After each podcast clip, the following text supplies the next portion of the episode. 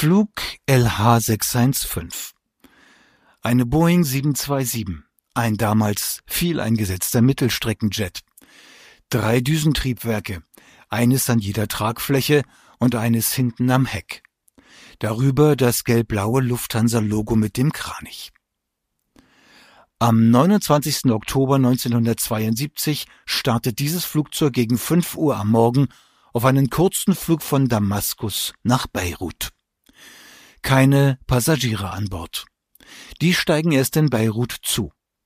Auch die reguläre Besatzung übernimmt erst in Beirut.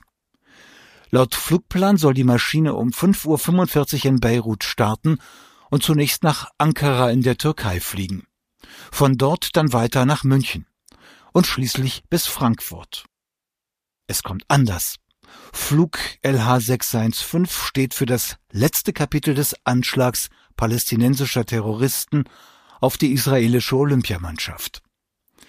Wir haben minutiös rekonstruiert, was an diesem Tag passiert. Und wir gehen noch einem skandalösen Verdacht nach. Ein Verdacht, den Anki Spitzer ausspricht, die Witwe des ermordeten André Spitzer. Das war alles schon vorher geplant und organisiert. Deutschland wollte diese palästinensischen Terroristen loswerden. Deutsche Dienststellen beteiligen sich daran, eine Flugzeugentführung zu fingieren, um inhaftierte Terroristen freizubekommen, die dann tatsächlich bis heute strafrechtlich nie belangt worden sind? Auch wenn der letzte Beweis fehlt, es gibt tatsächlich einige Indizien, die dafür sprechen. Geheimakte 1972. Das Olympia-Attentat in München. Hallo Tunis, wir haben die israelische Mannschaft in unserer Gewalt. My brother came to do sport in the Olympics and they were murdered there. Die ganze Geschichte investigativ recherchiert. Bisher unveröffentlichtes Material. I was contacted by a German journalist, Christoph Lemmer. Geheimakte 1972. Die ganze Geschichte.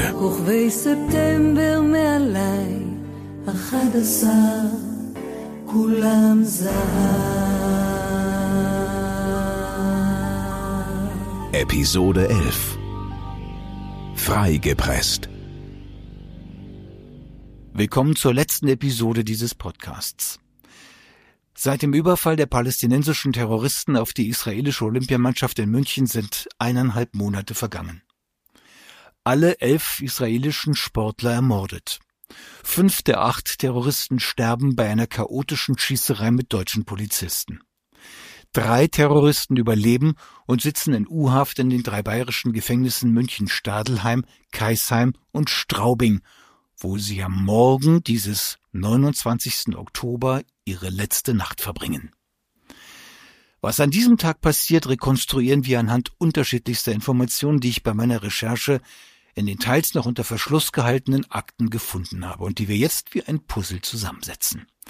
Darunter das Logbuch der Lufthansa Einsatzzentrale, interne Berichte und Ablaufprotokolle der Polizei, Fernschreiben zwischen Lufthansa Bundesregierung und der jugoslawischen Regierung, protokollierte Funksprüche mehrerer Flugzeuge und Aussagen von Besatzungsmitgliedern und Passagieren. Am 29. Oktober 1972 gegen 5.10 Uhr übernahm ich die Lufthansa-Maschine LH 615 am Flughafen von Beirut. Sie war ohne Passagiere aus Damaskus gekommen. Das ist Flugkapitän Walter Clausen. Er ist an diesem Tag Chef der Crew. Mit ihm im Cockpit ein Co-Pilot und ein Flugingenieur. In der Kabine arbeiten drei Stewardessen und ein Purser. Außerdem sind 13 Passagiere an Bord, elf in der Economy, zwei arabische Männer in der First Class. Stewardess Constanze Marx. Als die Türen schon geschlossen waren, da fiel mir einer der beiden First-Class-Passagiere dadurch auf, dass er nicht so gut angezogen war und so ein bisschen komisch geguckt hat. Und ich dachte mir, dass er vielleicht von dem anderen First-Class-Passagier zum Flug eingeladen worden ist. Wie in der First Class üblich gibt es auch an diesem Morgen Willkommensdrinks. Die beiden Araber sitzen ganz vorne in der ersten Reihe. Einer der beiden lehnt den Drink ab. Das Flugzeug rollt zur Startbahn. Mit rund 15 Minuten Verspätung hebt LH 615 in Beirut ab. Das Flugzeug ist kaum in der Luft, da fällt der Stewardess Maja Meinke etwas auf. Einer dieser Araber erhob sich. Es war der gleiche, der den Starttrunk ablehnte. Er ging sehr zielstrebig zur Toilette. Ich habe jetzt eine ca. zweijährige Flugpraxis und kann in etwa ein Urteil über das Verhalten der Passagiere geben. Ich bin der Meinung, dass dieser Passagier, der die Toilette betrat, den Flugzeugtyp genau kannte. Noch etwas scherzhalber sagte ich zu meinem Kollegen, das könnte so ein Typ sein, um eine Maschine zu entführen. Die Stewardess erinnert sich auch, dass die beiden Araber kein Handgepäck mitbrachten. Trotzdem hatten sie dann im Flugzeug eine Tasche zur Hand, sagt Stewardess Constanze Marx. Wir haben uns gewundert, wie das möglich war, dass man Sprengstoff und Waffen mit an Bord bringen konnte, weil der Entführer in der First Class, der hatte vor sich eine Ledertasche stehen, die er offensichtlich ja mit an Bord gebracht hatte. Und aus dieser Tasche hat er dann die Sprengmittel rausgenommen. Und bei einer Kontrolle der Tasche hätten doch normalerweise diese Sprengmittel entdeckt werden müssen. Oder die Tasche war schon an Bord. Seit Damaskus, der syrischen Hauptstadt, dort womöglich in der Toilette platziert worden. Syrien gehörte von Anfang an zu den Unterstützern der Terroristen. In Syrien waren einige der Täter trainiert worden. Von Syrien aus waren sie über Libyen nach München gereist. In Syrien herrschte damals der Diktator Hafiz al-Assad, der Vater des heutigen syrischen Herrschers.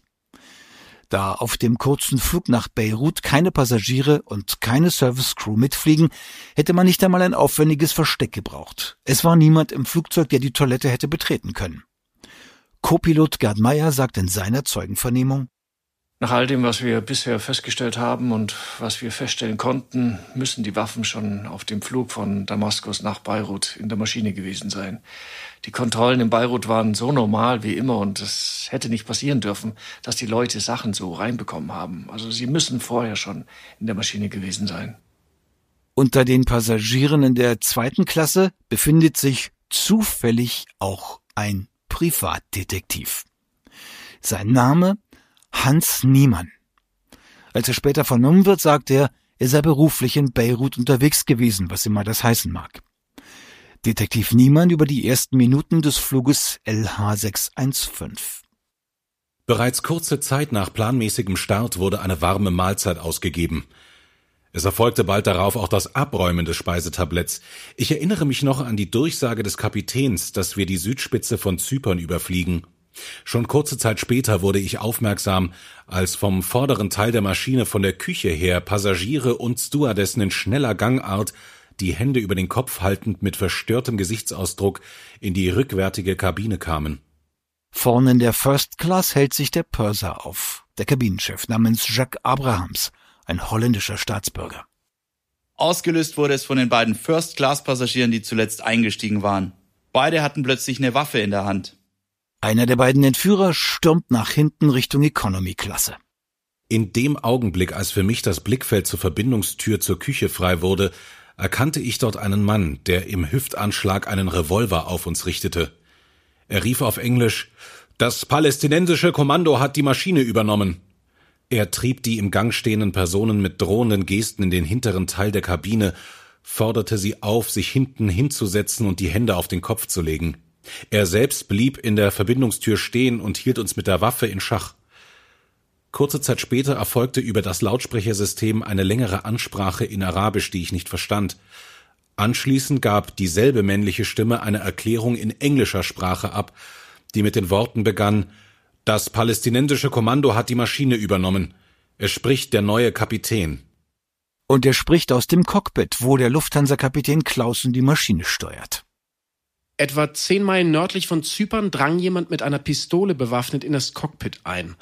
Durch eine Geräuschveränderung im Cockpit veranlasst drehte ich mich um und sah, dass mir ein Mann eine Schusswaffe entgegenhielt. Zunächst sprach der Täter nichts.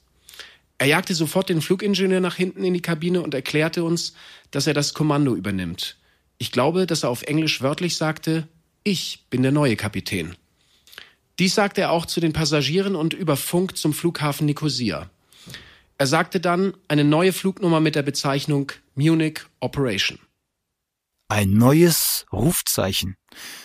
Tatsächlich halten sich ab da sämtliche Flugsicherungsstellen und Behörden an diese erste Ansage des Terroristenkapitäns. Sie sprechen über Funk die Maschine nicht mehr als LH615 an, sondern als Munich Operation, als München Operation. Die Schusswaffe war eine bräunliche Pistole, vermutlich belgisches Modell.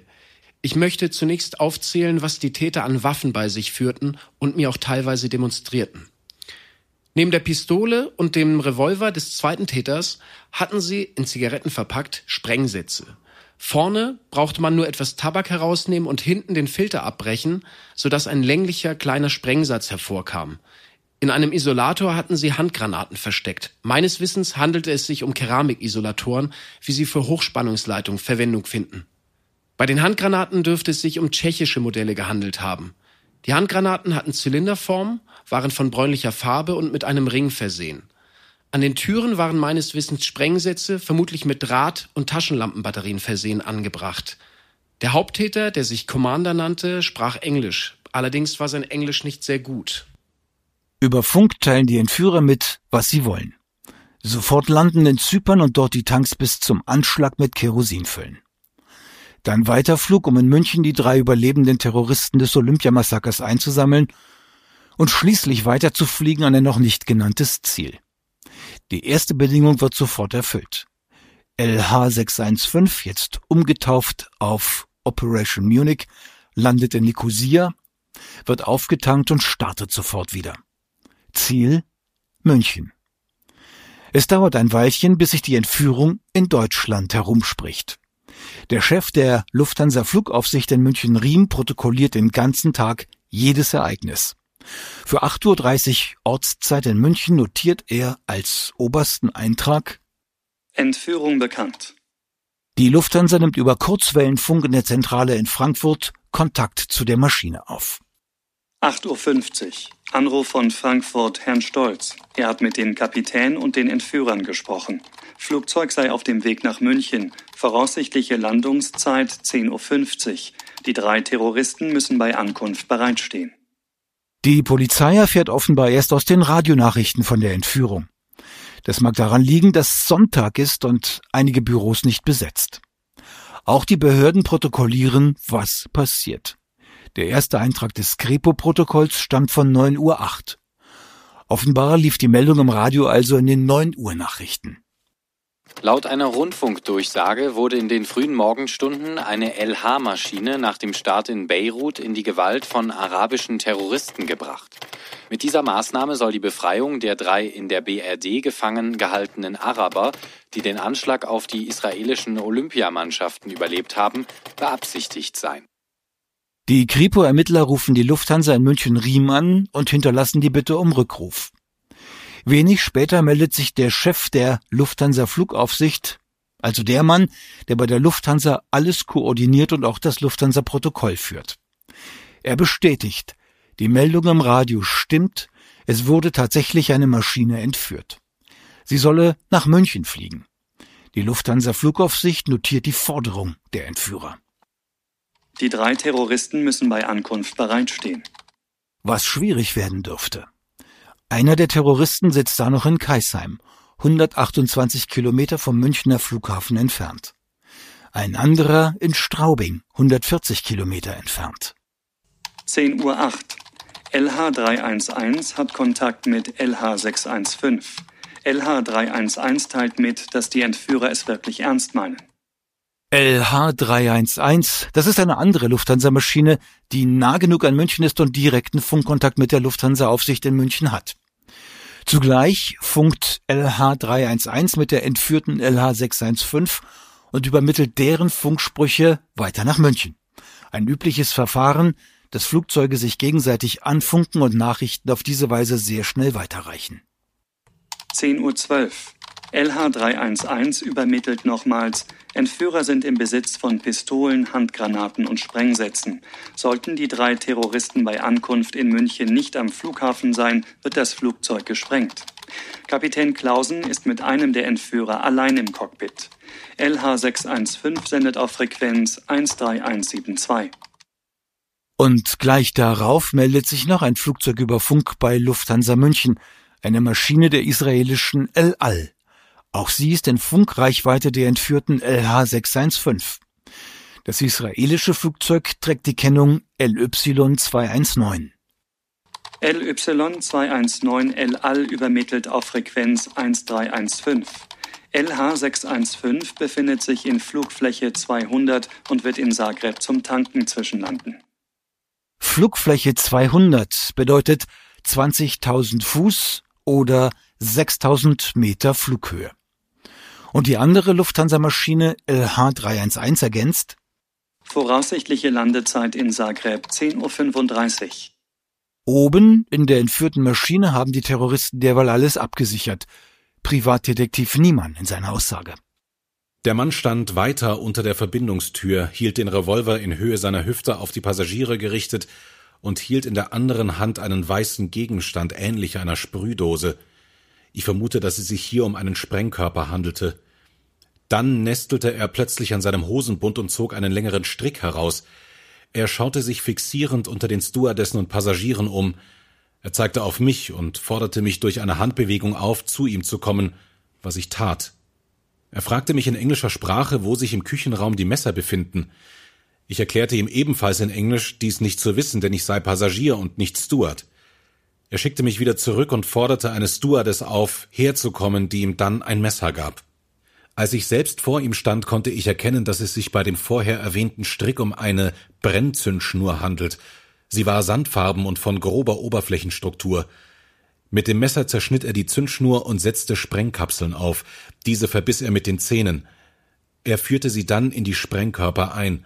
Zwischendurch forderte der Bewacher einen arabischen Fluggast auf, die Reisepässe einzusammeln und ihm zu übergeben, was auch geschah. Der Terrorist inspiziert das Flugzeug von vorn bis hinten. Er erkundigt sich auch nach der Hecktür, eine Eigenheit der Boeing 727.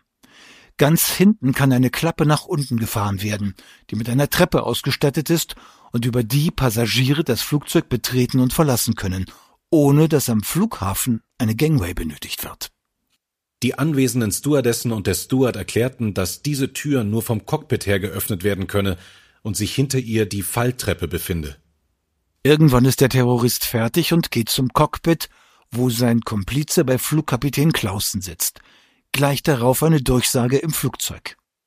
Die gleiche männliche Stimme wie anfangs machte in Englisch und Arabisch eine Durchsage, dass die Hecktür und die Tür zur Bordküche mit Sprengladungen versehen sind.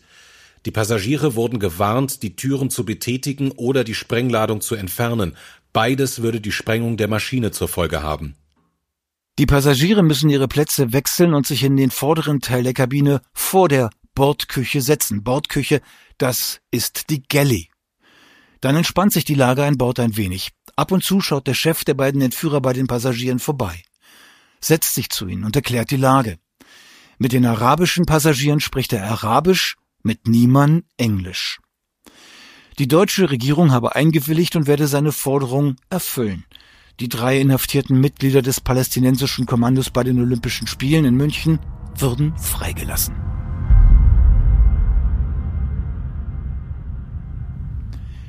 Die Münchner Polizei hat ein Krisenteam zusammengetrommelt. Im Flughafen Riem trifft sich ein Einsatzstab aus Polizeiführern und Staatsanwälten zusammen mit Hilfskräften. Aktennotiz 10.30 Uhr alle Journalbeamten des Polizeipräsidiums, insgesamt 40 Sachbearbeiter, halten sich in Bereitschaft. Gesonderter Funkverkehr wird auf Kanal 417 abgewickelt. Notärzte und Arabisch-Dolmetscher werden herbeizitiert. Und dann geschieht etwas Absonderliches. Ebenfalls für 10.30 Uhr protokolliert der Kriminalinspektor Schleindelsperger, einer der leitenden Ermittler, Folgendes. Anordnung an Kriminalinspektor Spandl. Die bei der Dienststelle aufbewahrten und durch das Ausländeramt vorbereiteten Ausweisungsverfügungen der in U-Haft einsitzenden drei Terroristen mit bereitgestellter Bekleidung durch einen Beamten nach Riem bringen zu lassen. Auch wenn die Formulierung dieses Eintrags nicht restlos schlüssig ist, geht auch eines daraus hervor. Es gibt bereits vorbereitete Ausweisungsverfügungen gegen die drei Terroristen. Stimmt also der Verdacht, den Anki Spitzer und andere äußern? War diese Flugzeugentführung schon vorher geplant? Macht Deutschland gemeinsame Sache mit Terroristen? War die Entführung von LH615 fingiert?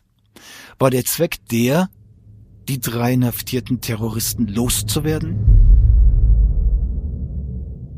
Die Ausweisungsverfügung gegen den Terroristen Badran habe ich im Staatsarchiv München zufällig gefunden. Sie befindet sich in einer Akte, die bis 2042 gesperrt ist. Es handelt sich um ein Behördenformular auf hellgrünem Papier ausgestellt von der Landeshauptstadt München, Amt für öffentliche Ordnung, Ausländeramt. Die Verfügung gilt dauerhaft. Ausdrücklich ist vermerkt Verbot des Wiederbetretens des Bundesgebiets. Die Behörde begründet die Ausweisung so. Die Anwesenheit des Betroffenen bedeutet eine schwerwiegende Gefahr für die innere und äußere Sicherheit der Bundesrepublik. Ein erhebliches Sicherheitsrisiko liegt vor bei Personen, die wie Badran Verbrechen gegen die Menschlichkeit auf dem Gebiet der Bundesrepublik Deutschland begehen und durch Terroranschläge Leib und Leben der Bevölkerung bedrohen. Die Anweisung gemäß 10 Absatz 1 Nummer 1 und 11 aus LG und die Abschiebung nach 13 aus LG waren anzuordnen, weil sie im Hinblick auf die drohenden Gefahren das einzig zuverlässige Mittel darstellen, weitere Anschläge erfolgreich entgegenzuwirken. Die Gefahr des Untertauchens muss im Interesse der Sicherheit der Bevölkerung und des internationalen Kampfes gegen Terroristengruppen unter allen Umständen begegnet werden. Aus den gleichen Gründen rechtfertigen sich auch die Anwendung des Paragraph 13 Absatz 2 Satz 4 Ausländergesetz und die Anordnung der sofortigen Vollziehung als eine im dringenden öffentlichen Interesse gebotene Maßnahme. Wohlgemerkt, allein im deutschen öffentlichen Interesse. Denn die Abschiebung bedeutet ja zugleich, dass der Terrorist im Ausland abtauchen oder womöglich gar mit Wissen oder Willen anderer Regierungen neuen Terror verbreiten könnte. Und genau diese Verfügung lag am 29. Oktober bereits fix und fertig vor, wie Kriminalinspektor Schleindelsperger protokolliert. Sie war auch sofort greifbar, trotz Sonntag und geschlossener Behörden.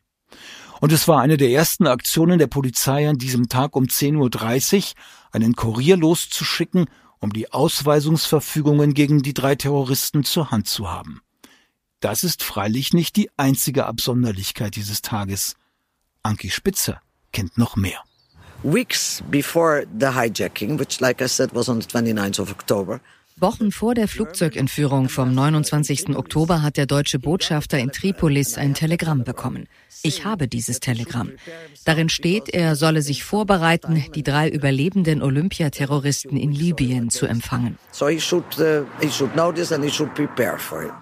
Und noch eine Quelle nennt Anki Spitzer. General Fritz Wegener, der die legendäre Eliteeinheit GSG 9 gründete – mit der Deutschland sich nach dem Totalversagen beim Olympiamassaker besser gegen Terrorismus wappnen wollte. Sie habe sich mit Wegner getroffen, sagt Anki Spitzer, und der habe den Hintergrund der Flugzeugentführung vom 29. Oktober gekannt. They made a deal with them because this I heard from General Wegener. Sie haben einen Deal geschlossen. Das habe ich von General Wegner. Der wusste darüber Bescheid und ich habe ihn danach gefragt. Er sagte, ja, das war ein Lügenmärchen. Sie wussten, dass das passieren würde. Sie haben vereinbart, dass palästinensische Organisationen nicht noch einmal einen Anschlag in Deutschland verüben. Sie haben also die Terroristen freigelassen und dafür das Versprechen bekommen, dass die Palästinenser nicht noch einmal auf deutschem Boden angreifen. Aber auch das ist womöglich nicht alles. Wir erinnern uns an Abu Daoud, den Chefplaner des Olympiamassakers gegen die israelischen Sportler. Abu Daoud hat später in seiner Autobiografie auch den Deal über die Entführung von Flug LH615 beschrieben. Tatsache ist, dass Abu Daoud, der Mastermind des Anschlags, in seiner Biografie schreibt, dass Deutschland sogar Geld an die Palästinenser bezahlte, nämlich neun Millionen Dollar. Abu Daud sagte, ich selber mache das nicht, ich mache keine Flugzeugentführungen. Also hat er den Auftrag an seinen Freund George Habash weitergereicht, der es getan hat. Das war eine totale Fake-Flugzeugentführung. a totally fake hijacking. Was Bundesregierung und deutsche Behörden immer entschieden bestreiten. Als Anki Spitzer 1999 mit der Staatssekretärin Brigitte Zypris aus dem Innenministerium verhandelt, da konfrontiert sie sie mit dieser Passage aus Abu Dauds Buch und mit dem Vorwurf, Deutschland habe neun Millionen Dollar bezahlt, um ein Flugzeug zu entführen und die drei Terroristen vermeintlich freipressen zu lassen. How did Brigitte Zypris uh, Wie hat Zypris reagiert, als sie sie mit den neun Millionen für George Habash konfrontierten? Sie hat auf meinen Satz gar nicht reagiert, als ich sagte, es sei profitabler, Terrorist zu sein, weil die ja neun Millionen Dollar bekommen haben. Hat sie das bestritten, als Sie ihr sagten, Deutschland habe neun Millionen Dollar an George Habash bezahlt? Nein, sie hat es nicht bestritten, sie hat einfach nicht reagiert. Sie hat es wohl als Unhöflichkeit von mir genommen, als ich sagte, es sei profitabler, Terrorist zu sein. Sie antwortete dazu per E-Mail nur mit diesem einen Satz. An einen solchen Vorhalt oder ein diesbezügliches Gespräch kann ich mich nicht erinnern. Und beendet ihren Satz mit drei Pünktchen am Ende, was auch immer die bedeuten sollen.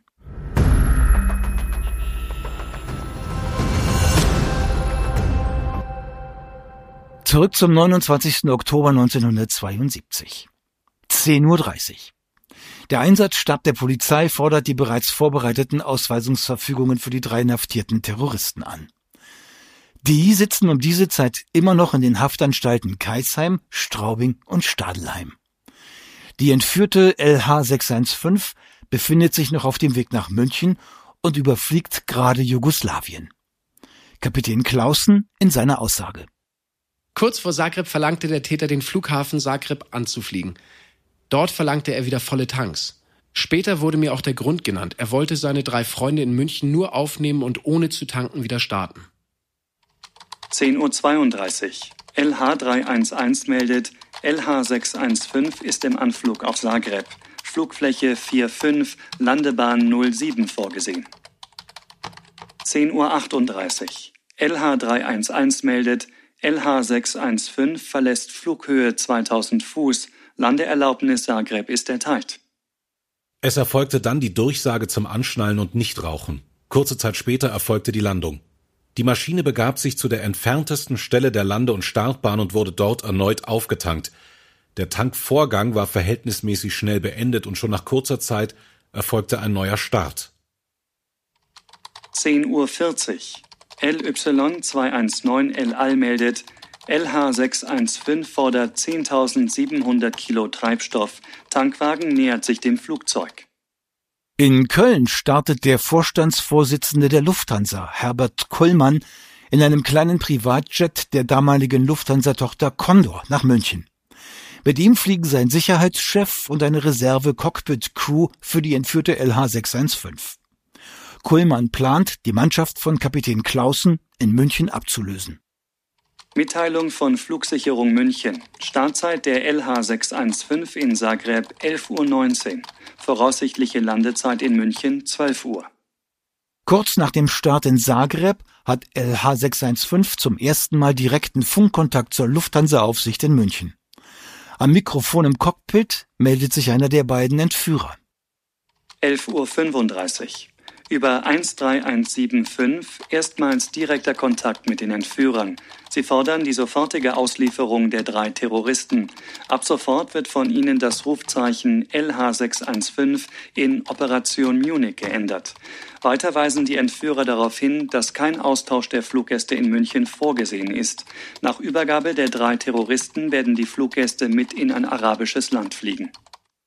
Die Entführer haben sehr konkrete Vorstellungen, wie das Prozedere in München genau auszusehen habe.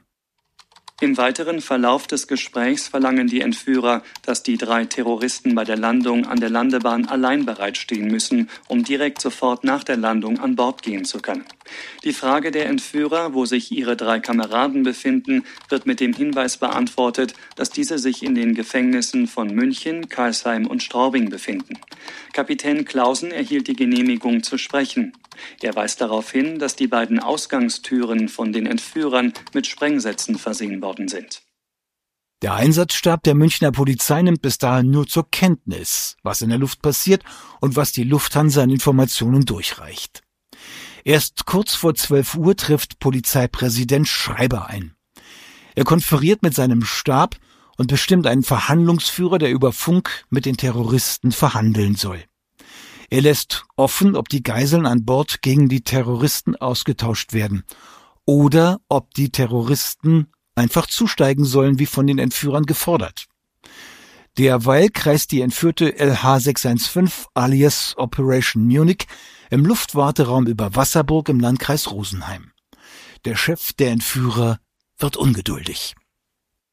Als wir über München erfuhren, dass die Hubschrauber wahrscheinlich nicht landen können, wollte er nach Salzburg ausweichen. Die Hubschrauber, die angeblich in München nicht landen könnten, das sind die Hubschrauber, in denen die inhaftierten Terroristen zum Flughafen München transportiert werden sollten. 10.55 Uhr. Die Entführer entschließen sich, nach Salzburg zu fliegen. Sie stellen gleichzeitig die Frage, ob die Hubschrauber mit den Terroristen in Salzburg landen können.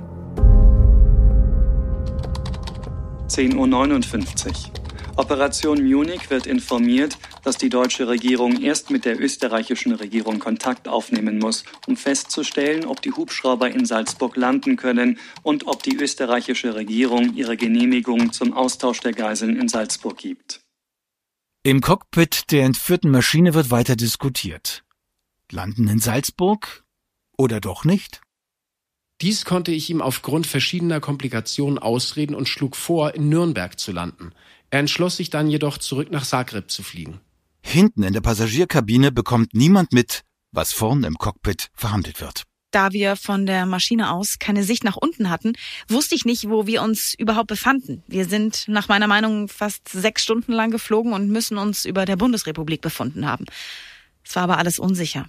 Ein Passagier, der als Dolmetscher vermittelt hat, der sagte uns, als er aus dem Cockpit kam, dass wir ungefähr über Hamburg seien. Und dann hörte ich, dass von einer Maschine gesprochen wurde, die nicht starten durfte. Was damit aber gemeint war, wusste ich nicht. Dann verbreiten die Entführer an Bord die Nachricht, dass Deutschland ihre Forderungen wohl doch erfüllen wird. Während des Flugs, wir müssen direkt über oder sehr nah bei München gewesen sein, wurde uns gesagt, dass einer der Attentäter von München schon auf dem Flughafen München wäre und die beiden anderen Attentäter ebenfalls zum Flughafen kämen. Die Araber in der Maschine, die haben sich umarmt und geküsst. Und endlich fällt auch eine Entscheidung, welchen Flughafen LH615 jetzt ansteuern wird. Aktennotiz. 12.17 Uhr. Mitteilung der Verkehrsleitung. Maschine nach Zagreb zurück. Dort wird gewartet, bis die drei Gefangenen gestellt werden können. 12.19 Uhr. Laut Flugsicherung München dreht die Maschine nach Zagreb ab. Unklar bleibt aber, was dann genau zu passieren hat. Austausch von Geiseln gegen Terroristen? Das will die deutsche Regierung. Kein Austausch, sondern die Terroristen steigen einfach zu, die Maschine bleibt entführt und fliegt mit allen in ein arabisches Land. Das wollen die Entführer. Die staatlichen Stellen wirken überfordert. In Bonn tagt ein Krisenstab mit Innen- und Verkehrsminister. Fernschreiben gehen hin und her. 12.30 Uhr. Eintreffen des Gefangenen Badran von der JVA Stadelheim. Dieser wird zum Lunchraum der Lufthansa gebracht. Damit ist der erste der drei Terroristen im Flughafen München-Riem. 12.36 Uhr. Abflug des Hubschraubers von Kaisheim mit dem Gefangenen Alt-Navi. 12.40 Uhr. Abflug des Hubschraubers von Landsberg-Lech mit dem Gefangenen Abdullah Samea. Hier ist einem Beamten beim Protokollieren wohl ein Irrtum passiert, denn Samer sitzt nicht in Landsberg ein, sondern in Straubing. Anders als Badran werden als Navi und Samer zu einer Polizeikaserne in München geflogen und vorübergehend dort festgehalten. Sie kommen erst später am Flughafen an. 13.17 Uhr.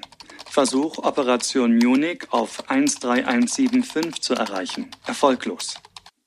13.19 Uhr. Kein Kontakt. 13.22 Uhr. Kein Kontakt. 13.24 Uhr. SGL-Call, Selektivruf Charlie Golf Fox Kilo, erfolglos. 13.26 Uhr. Kein Kontakt. 13.28 Uhr. Kein Kontakt. 13.34 Uhr. Kein Kontakt. 13.38 Uhr. Kein Kontakt. 13.40 Uhr. Kein Kontakt. 13.44 Uhr. Kein Kontakt. 13.48 Uhr. Kein Kontakt. 13.51 Uhr. Kein Kontakt. 13.52 Uhr. CF419 meldet sich und teilt mit, dass sie Zagreb auf Frequenz 1246 abhören und vermitteln kann.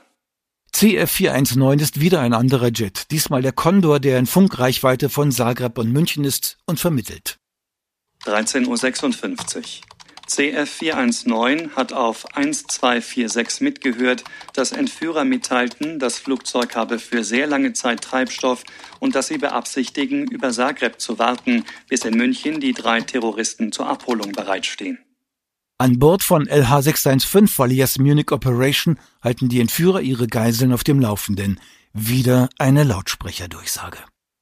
Er gab an, dass entgegen den vorangegangenen Zusagen die zwei noch ausstehenden Kameraden noch immer nicht am deutschen Flugplatz seien. Nämlich halt Navi und Samer, die beiden, die die Polizei in eine Polizeiunterkunft in München brachte.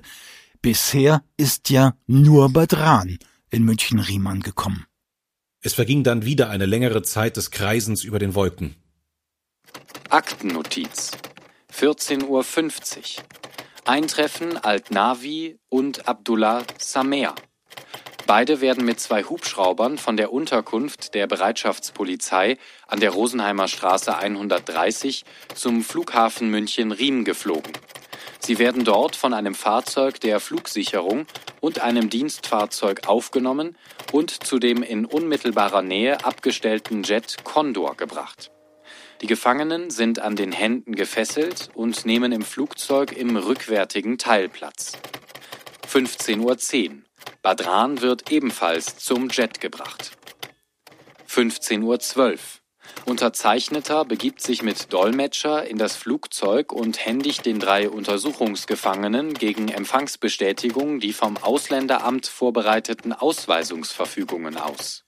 Der Inhalt der Ausweisungsverfügungen wird ihnen sinngemäß übersetzt.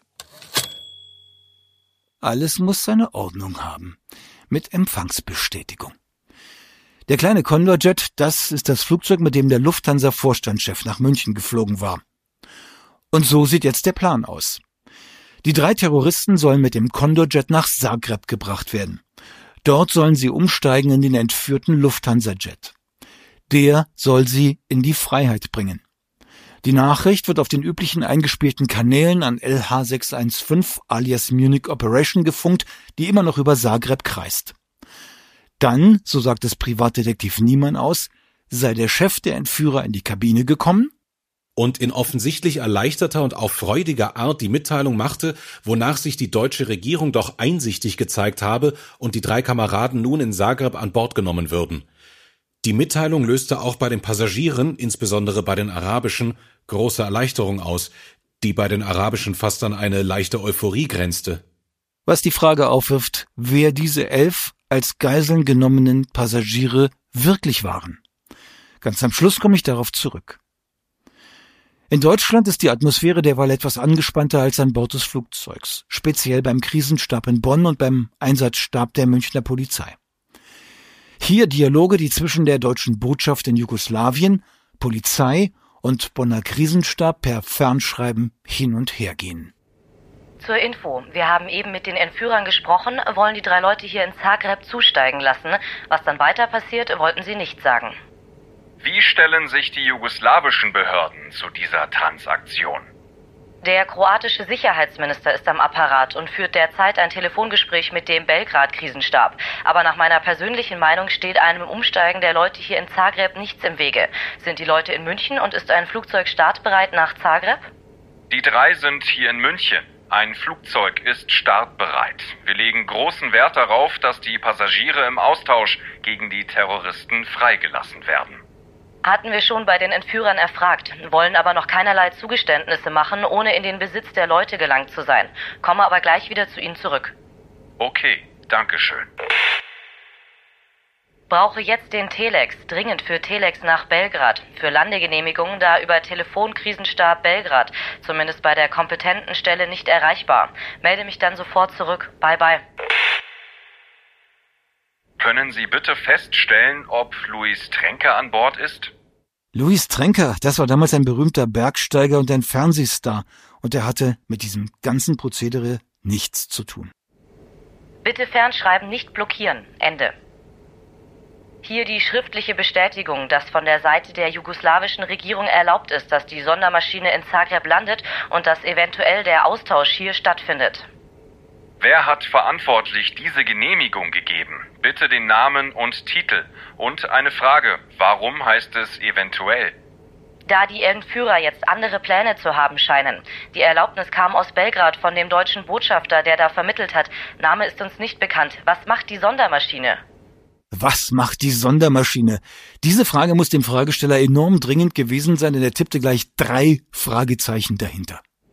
Die Sondermaschine steht hier mit den Kameraden an Bord startbereit. Warum fliegt sie nicht los? Weil das Justizministerium die offizielle schriftliche Einverständniserklärung der Jugo-Regierung haben will. Okay, wir versuchen das. Und so protokolliert die Lufthansa Flugaufsicht das Drama, was da gerade abläuft. 15.16 Uhr. An LH634. Das Flugzeug mit den drei Arabern steht startklar in München und wartet auf die Genehmigung des Justizministers zum Start nach Zagreb. 15.24 Uhr. Von LH634. Die Zeit ist abgelaufen. Operation Munich wird in Zagreb landen. 15.26 Uhr. Von LH634. Operation Munich teilt mit, wir sagen Goodbye. Alles Weitere hat die Bundesregierung zu verantworten. 15.28 Uhr an LH634.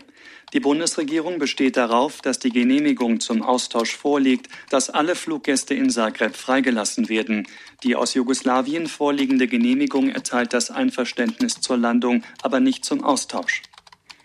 15.35 Uhr von LH634. Mitteilung, dass die Drohung ernst gemeint ist. Polizeipräsident Schreiber, Oberbürgermeister Kronawitter und Herr Kullmann hören mit und sprechen mit Bonn. 15.36 Uhr. Über LH 634 lässt Kapitän Clausen mitteilen, dass der Minister sofort die Starterlaubnis erteilen soll. Er lässt keinen Zweifel daran, dass die Entführer ihre Drohung wahrmachen werden.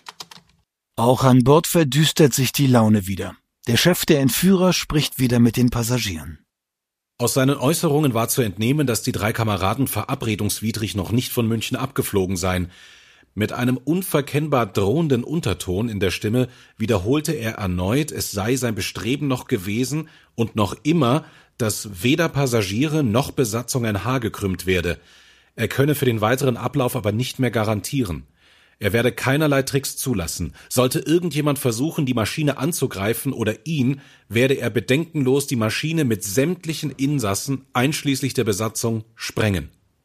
Hierfür trüge einzig und allein die deutsche Regierung die Verantwortung. Er betonte, dass er bisher sehr viel Geduld gezeigt habe, dass seine Geduld aber bei Wortbrüchigkeit der deutschen Regierung zu Ende sei. Anzumerken bleibt, dass uns Passagieren und Stewardessen nichts über Art und Inhalt des Verkehrs zwischen Cockpit und Außenwelt bekannt wurde. 15.40 Uhr. An LH 634. Maschine mit den drei Arabern wird in München starten, darf den deutschen Luftraum aber nicht verlassen, bevor der Austausch der Geiseln gegen die drei Araber in Zagreb sichergestellt ist. Der Druck der Entführer beginnt zu wirken. Weitere Männer gehen an Bord des kleinen Condor-Jets, in dem die Terroristen auf den Abflug warten. Ein Kriminaloberrat und ein Kriminaloberinspektor der Münchner Polizei. Lufthansa-Chef Kuhlmann. Der Sicherheitschef der Lufthansa. Und ein Flugkapitän, der nunmehr in Zagreb den Kapitän der entführten Maschine ablösen soll. 15.47 Uhr. An LH 634. Die Condor startet in München. Einer der drei Araber wird, sobald dies möglich, mit Operation Munich Kontakt aufnehmen. Die Bundesregierung besteht nach wie vor auf den Austausch in Zagreb. Den die Entführer hartnäckig nicht zusagen. Und doch ist die Condor-Maschine mit den Terroristen an Bord gestartet. Freilich verbieten die Behörden ihr, den deutschen Luftraum zu verlassen, bevor die Bedingung der Bundesregierung zugesagt ist. 16 Uhr. Condor wird von uns gerufen. Kein Kontakt. Etwa zur selben Zeit über Zagreb in der entführten Lufthansa-Maschine. Kapitän Clausen macht eine Durchsage über die Bordlautsprecher, die Privatdetektiv Niemann so wiedergibt. Er erklärte in deutscher Sprache, wir handeln jetzt auf eigene Faust. Wir haben unsere noble Regierung etwas umgangen. Papi wird schon machen. Sinngemäß fügte er hinzu, dass alles gut ablaufen würde. Als der Tower in München die Kondormaschine ruft, antwortet die nicht mehr. Polizeipräsident Schreiber fordert die Flugsicherung auf, dem Piloten das Verlassen des deutschen Luftraums erneut zu verbieten. Der antwortet nicht. Um 16.22 Uhr ortet die Flugsicherung das Flugzeug bereits über jugoslawischem Luftraum. Über Österreich ist die Maschine schon hinweg. Polizeipräsident Schreiber muss vor Wut gebebt haben. Protokolliert ist seine Bemerkung, das habe Lufthansa-Chef Kullmann in eigener Verantwortung getan wobei es wohl eher Kapitän Clausen in der entführten LH 615 war, der Druck machte. Der sagt in seiner Vernehmung freimütig aus Nach meinem Dafürhalten wussten der Kapitän der Condor-Maschine bzw. die gesamte Besatzung des Condor-Jets absolut darüber Bescheid, dass bei uns die Zeit zu Ende ginge, dass wir uns der kritischsten Phase bis zum bitteren Ende praktisch genähert haben. Der Condor-Kapitän habe genau geschildert, wie er sich zu verhalten hat. Am Ende der kritischen Phase habe ich direkt die Forderung gestellt, dass der Condor-Jet in Richtung Zagreb zu starten habe. Ich habe dies direkt angeordnet. Die Araber hatten ständig gedroht, bei Spritmangel die Maschine in die Luft zu sprengen. Ich wurde schließlich informiert, dass die Condor losrollte und nun endlich gestartet sei. Ich wartete auf den Moment, dass ich mit ihr selbst sprechen konnte, um nochmals den Kapitän persönlich zu bitten, die höchstmögliche Geschwindigkeit aus seiner Maschine herauszuholen. 16.40 Uhr. Informationen über ein Fernschreiben der Bundesregierung an die jugoslawische Regierung. In diesem wird gebeten, die Bereitschaft zu erklären, bei Austausch Geiseln-Terroristen mitzuwirken, wenn dies ohne Gefahren Dritter zu machen ist. Sollte kein Austausch möglich sein, müssen die drei Terroristen mit dem Sonderflugzeug wieder zurück nach Deutschland gebracht werden. Mit der Condor hatte ich das erste Mal Verbindung, als diese über Klagenfurt war. Ich machte dem Kapitän nochmals in aller Eindringlichkeit klar, dass er mit der allerhöchsten Geschwindigkeit seinen Anflug auf Zagreb machen muss, da wir mit dem Sprit am Ende sind und dass er keine Minute mehr verlieren kann. Zwischenzeitlich haben die Araber unter sich gesprochen und ich habe auch mit dem anderen Kapitän gesprochen. Die Lage an Bord wird immer brenzliger. Copilot Meyer. Der eine Entführer hatte dauernd die Handgranate in der Hand, den Finger am Abzug, es war also keine Chance mehr. Ich gab dem Kapitän des Condor Jet die Anweisung, dass er mit seiner Maschine in Zagreb bis zum Ende der Landebahn ausrollen sollte und die drei Männer dort aussteigen lassen muss, und er sollte dann selbst mit seiner Maschine und den anderen Insassen sofort die Landebahn verlassen und zum Vorfeld rollen. 16.56 Uhr. Mitteilung der Flugsicherung Condor um 16.40 Uhr in Zagreb gelandet. Operation Munich im Anflug auf Zagreb. Wir landeten direkt hinter der Condor-Maschine, das heißt, ich musste erst einen Overshoot machen, um uns zu überzeugen, dass alles so war, wie wir es vorgeschrieben hatten. Nach dem Overshoot landete ich sofort und die drei Palästinenser, die dort am Ende der Landebahn standen, stiegen zu uns. 17.13 Uhr. Mitteilung von Flugsicherung. Operation Munich um 17.08 Uhr in Zagreb gelandet. Nach der Landung öffnete mein Kollege Abrahams die Außentüren der Maschine es kamen drei Männer an Bord, bei denen es sich um die drei Münchner Attentäter handelte. Beim Betreten der Maschine wurden die Männer von unseren Entführern abgetastet. Ich kann nicht beurteilen, ob sich die Münchner Attentäter und unsere Entführer gekannt haben. Nach Entschärfung der Sprengladung an der Hecktür kamen die drei Männer über die Hecktreppe in die Maschine. Der rückwärtige Ausgang wurde sofort wieder mit einer Sprengladung vom Bewacher gesichert. Die drei Münchner hielten sich einige Zeit in der Hauptkabine auf, wo auch eine freudige Begrüßung mit den dort sitzenden arabischen Fluggästen stattfand. Als erster der drei Münchner kam Abdullah auf seinem Weg ins Cockpit in die Bordküche. Er lachte, schien erleichtert und fröhlich und bejahte meine Frage, ob er sich nun besser als vorher fühle. Er zeigte sich absolut aufgeschlossen und ging auf alle Fragen seitens der Passagiere, insbesondere zu seinem Gefängnisaufenthalt in Deutschland, bereitwillig ein. Danach kam Badran in die Bordküche, wobei er mit der zur Maschine gehörenden Signalpistole demonstrativ herumfuchtelte. Die Patronentasche zur Signalpistole hatte er um den Hals hängen. Er begab sich ebenfalls nach vorne ins Cockpit. Den dritten Münchner bekamen wir verhältnismäßig kurz zu Gesicht. Er ging mit etwas ernstem und verschlossenerem Gesicht schnell durch die Bordküche und verschwand im Cockpit. Und dann geht erstmal wieder nichts weiter. Die Behörden in Zagreb verweigern das Auftanken der Maschine. Wieder gehen Funksprüche und Telexe hin und her. Copilot Meyer. Also wir hatten noch Sprit für eine Flugdauer von maximal zehn Minuten. Wir sind nach der Landung am Boden gestanden und haben zwei Triebwerke ausgeschaltet. Dann hatten wir noch eine Dreiviertelstunde Sprit für die elektrischen Geräte. Das dritte Triebwerk ließen wir im Leerlauf laufen.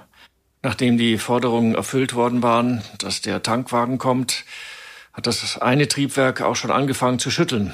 Es wäre also maximal noch zwei Minuten gelaufen. Dann wäre es also aus gewesen. Die Drohung bestand darin, dass das Flugzeug in dem Moment in die Luft fliegt, wo die Elektrizität ausfällt. Erst im letzten Moment gestattet Jugoslawien das Auftanken. Sofort rollt LH 615 alias Munich Operation zur Startbahn und hebt ab. Wohin? Das wollen die Entführer zunächst nicht verraten. Auf die an den Chef gerichtete Frage, wohin es weitergeht und wie sich der weitere Ablauf gestalten werde, erklärte er, dass es gar nicht mehr lange dauern würde. Er vermied jedoch bewusst jede Ortsangabe und beschränkte sich auf die Mitteilung, dass sich das Flugziel in einem arabischen Land befindet. Er räumte dann weiter ein, dass es sich um einen der größten Flugplätze der arabischen Welt handelt. Er könne dort eine risikolose Landung garantieren und für Unversehrtheit von Mannschaft und Passagieren. Wir würden dort die Möglichkeit haben, völlig kostenlos in einem der besten Hotels übernachten zu können. Er drängte nun die Stewardessen, Speisen und Getränke auszugeben. Und dann werden endlich auch die Sprengsätze von den Türen entfernt. Als ich feststellen musste, dass nach circa 20-minütiger Flugzeit die Sprengladungen immer noch an den Türen angebracht waren, bat ich den Chef um Entschärfung mit der Begründung, dass die Stewardessen schreckliche Angst hätten. Als nichts erfolgte, sprach ich ihn erneut an, wieder mit der Begründung, dass die Passagiere wegen der Sprengladung große Angst hätten und unter Hinweis darauf, dass die deutsche Regierung ihre Zusage letztlich doch gehalten habe. Ich sagte dann weiter, dass bei den gerade einsetzenden Turbulenzen ein Unfall nicht auszuschließen sei. Kurz danach begann auch der Bewacher mit dem Entschärfen und der Demontage der Sprengladung. Er trug die einzelnen Bestandteile in die zweite Klasse Kabine. 20.10 Uhr. Condor steht noch in Zagreb. Die Maschine wird in jedem Fall nach München zurückkehren. 20.47 Uhr. Condor meldet sich über Frequenz 13175 über Klagenfurt. 21.21 Uhr, 21, Condor gelandet. Kurz vor der späteren Landung sickerte durch, dass wir in Tripolis in Libyen landen werden. Kurze Zeit nach erfolgter Landung betrat ein libyscher Polizist oder auch Soldat mit mehreren Zivilisten die Maschine. Die Zivilisten schienen nach Art und Weise der Begrüßung die Entführer, aber auch die drei Münchner persönlich zu kennen. Nach freudiger Begrüßung führten sie dann längere Gespräche mit dem Chef. Auf meine an ihn gerichtete Frage, ob es sich bei diesen Herren um Regierungsbeamte oder aber um seine Freunde handle, erwiderte er, dies sind meine Freunde, wobei er zum Ausdruck brachte, es seien keine Regierungsbeamte. Damit schien mir klar, dass es sich bei diesen Herren um ein Empfangskomitee seiner Untergrundorganisation handelt. 21.25 Uhr. Mitteilung von Flugsicherung Operation Munich um 21.02 Uhr in Tripolis gelandet. Als die drei Terroristen von Bord sind, inspizieren als nächstes libysche Uniformierte das Flugzeug. Als sie fertig sind, betreten Mitarbeiter der deutschen Botschaft die Maschine. Sie nehmen Passagiere und Besatzung mit. Die Nacht verbringen sie in einem Hotel in Tripolis. Am nächsten Tag fliegt Kapitän Clausen die Maschine zurück nach Deutschland. Damit endet die Geschichte. Keiner der Mörder der israelischen Sportler wird je angeklagt oder vor Gericht gestellt. Zwei der Männer, die am 29. Oktober freigepresst werden, leben bis heute, 2022. Einer in Damaskus, der andere im BK-Tal im Libanon. Der im BK-Tal, das ist Al-Navi, der in Wahrheit Mohammed el-Safadi heißt. Er hat Kinder und Enkel. Das öffentlich-rechtliche ARD-Fernsehen bezahlte ihn für einen Auftritt in einer Filmdoku zum 50. Jahrestag des Olympiamassakers. Ein stattliches Honorar. Die Produktionsfirma nennt offiziell 2000 US-Dollar. Dafür willigte Safadi ein, exklusiv nur mit der ARD zu sprechen und keine anderen Interviews zu geben. Für den Film sagte er, er sehe seine Beteiligung in der Ermordung der israelischen Sportler bis heute nicht als Verbrechen an, sondern als Heldentat. Geheimakte 1972. 50 Jahre nach dem Olympia-Attentat in München. Ein Podcast der Antenne Bayern Group. Der Podcast Geheimakte 1972 ist eine Teamarbeit. Danke an alle, die mitgemacht haben, teils im Urlaub oder in Pausen. Markus Kestler als Station Voice. Cordula Senft als Anki Spitzer. Lenny Petianu als als Navi. Sebastian Riechel als Aktenstimme. Arno Siegemund als Ministeriumsstimme. Jutta Ribrock als Brigitte Zypris. Hakan Turan als Anwalt Alexander Knob. Stefan Lehmann als Kriminalermittler und Vernehmer. Sigrid Leininger als Hertha N. Jamil Deininger als Abu Daud und Detektiv Niemann. Christian Schwietzke als Taxifahrer Zachi und Lufthansa Logbuchstimme. Josie Schreiter als Mika Slavin. Chris Dutertri als Samer. Philipp Allah als Badran. Lisa Marie Köster als Gertrud Lauterbach. Kevin Jackson als Soldat Leindecker. Simon Nappenbach als Sokolski. Gerrit Kohr als Fechter Donnerlon und Kapitän Clausen. Markus Pöpperl als Postbeamter Heinz-Peter Gottelt. Fidelius Franek als Postbeamter Thomas Arno.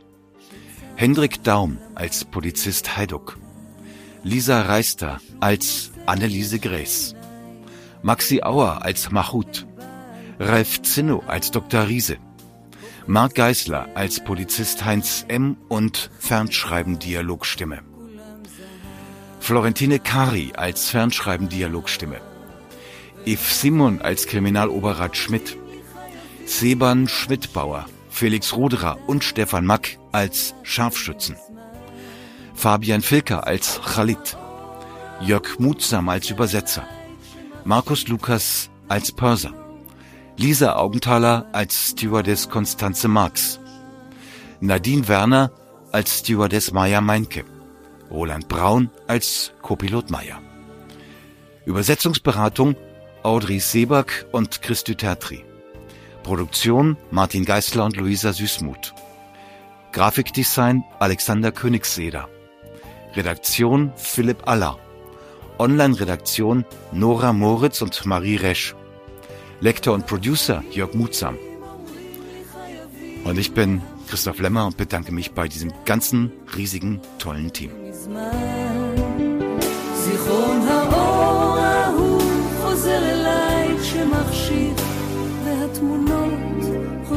שוב על עצמן